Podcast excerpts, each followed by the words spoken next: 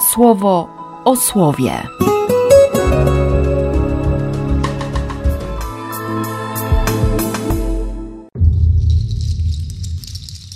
Dwudziesty dziewiąty marca, poniedziałek. Z księgi Izajasza. Oto Jakub, mój sługa. Ja go przygarnę. Oto Izrael, wybrany mój. Moja dusza go przyjmie. Udzieliłem swego ducha, by był przy nim. On przyniesie wyrok narodom. Nie będzie krzyczał ani podnosił głosu. Na zewnątrz nie usłyszy się jego mowy. Nie skruszy do końca nadłamanej trzciny, ani nie zgasi do reszty kopcącego knota, ale wyda wyrok oparty na prawdzie. On zapali światło i nie da się powstrzymać, aż ustanowi prawo na ziemi. Na jego imieniu narody oprą swe nadzieje. Tak mówi Pan, Bóg, który stworzył firmament nieba i go jak namiot przytwierdził, który mocno osadził ziemię i wszystko, co jest na niej, który dał tchnienie ludziom żyjącym na niej i ducha temu, co po niej chodzi.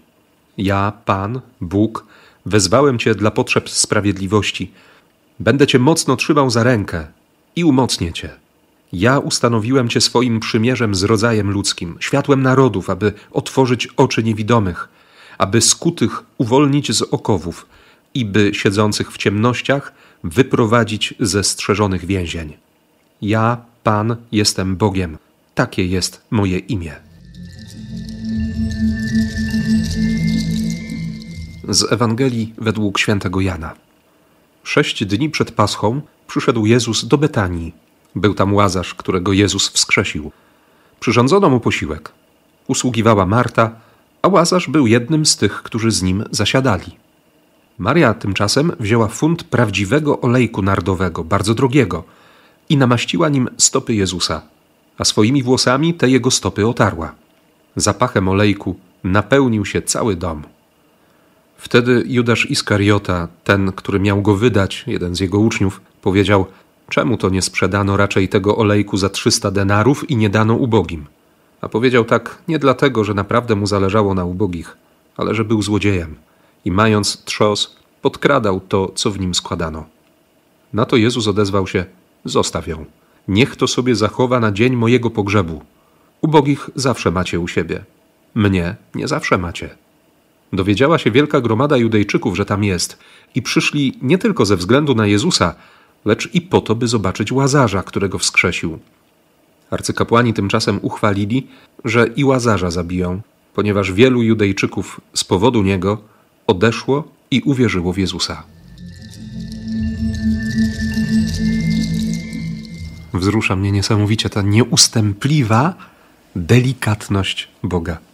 Dwie rzeczywistości: Jakub i Izrael. Jakub, mój sługa, Izrael, wybrany mój. Bez względu na to, w którym miejscu historii jest ten naród albo jego przodek, patriarcha Jakub, Bóg naprawdę patrzy z ogromną nadzieją. Bez względu na to, w którym miejscu historii ty czy ja jesteśmy. On nie traci nadziei.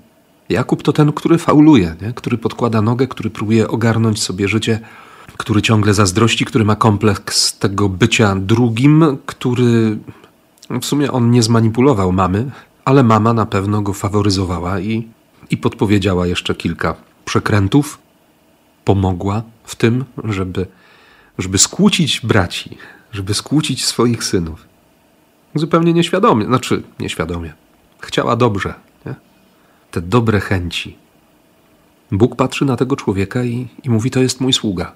Kiedy Jakub ucieka, kiedy ma doświadczenie tego otwarcia nieba, bo się otoczył kamieniami, żeby go nie zeżarły dzikie zwierzęta, był jak w grobie, a Bóg otworzył nad nim niebo. I potem ten moment, kiedy już wraca, ale też wcale nie w komfortowych warunkach. Ucieka przed teściem, naprzeciw, wychodzi jego brat i jeden i drugi chcą go zabić. I teść, i brat. I nagle Bóg jeszcze go dopada w nocy. To zwichnięcie prawego biodra, zmiana imienia. Izrael. Izrael, mój wybrany, ten, który się będzie opierał na Bogu. Ach, bardzo mnie dzisiaj pociesza to, że, że naprawdę, bez względu na to, w którym momencie i miejscu historii, mojej historii jestem, kiedy patrzę wstecz I kiedy widzę, jak to teraz wygląda, i kiedy no, próbuję się domyślić, zanalizować i, i przypuszczać, jak to może wyglądać za jakiś czas, Bóg nie rezygnuje. Wiem, że On nie zrezygnuje. I to dzięki Jego łasce można być pokornym.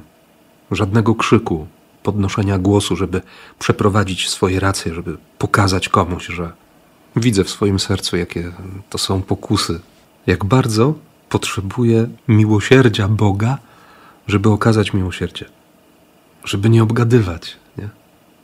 I ten trzeci werset. Nie skruszy do końca nadłamanej trzciny, nie zgasi do reszty kopcącego knota.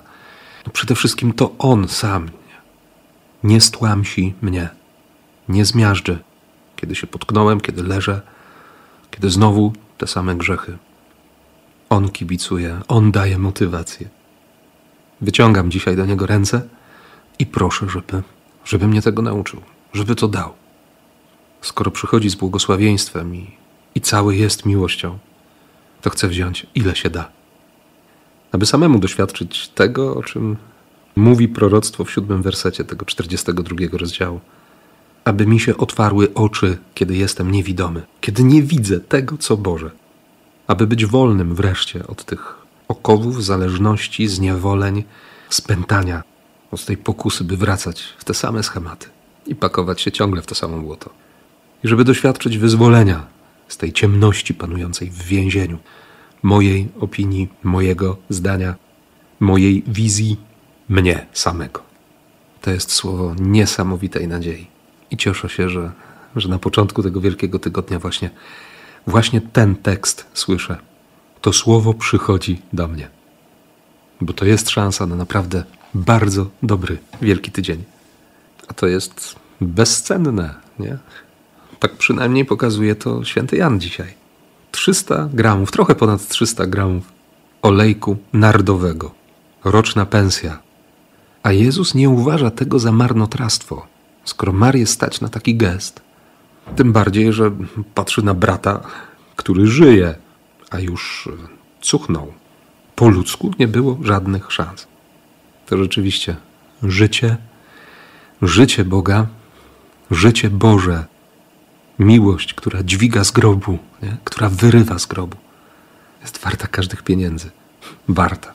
To w ogóle niewymierne pomyślałem sobie, że, że wcale nie musi chodzić o pieniądze, tak jak no, w sercu Judasza, teoretycznie przynajmniej. No Jan go nie lubił i, i pewnie, że mu przykleił też tę łatę, że jest, że Judasz był złodziejem. Wiem, że Bóg zaprasza mnie dzisiaj do tego, żeby się zastanowić nad, nad moim mechanizmem kalkulacji. Miłość, a egoizm. Łaska, a, a samowystarczalność i tak dalej, i tak dalej. Nie mogę sobie pozwolić na to, żeby, żeby umarła we mnie ta wrażliwość, to pragnienie łaski, to poszukiwanie miłości. Bo kiedy ją się znajdzie, człowiek szuka dalej, głębiej, mocniej, więcej. To będzie piękny tydzień. I na ten czas błogosławię, jak tylko umiem, w imię Ojca i Syna i Ducha Świętego. Amen. Słowo o słowie.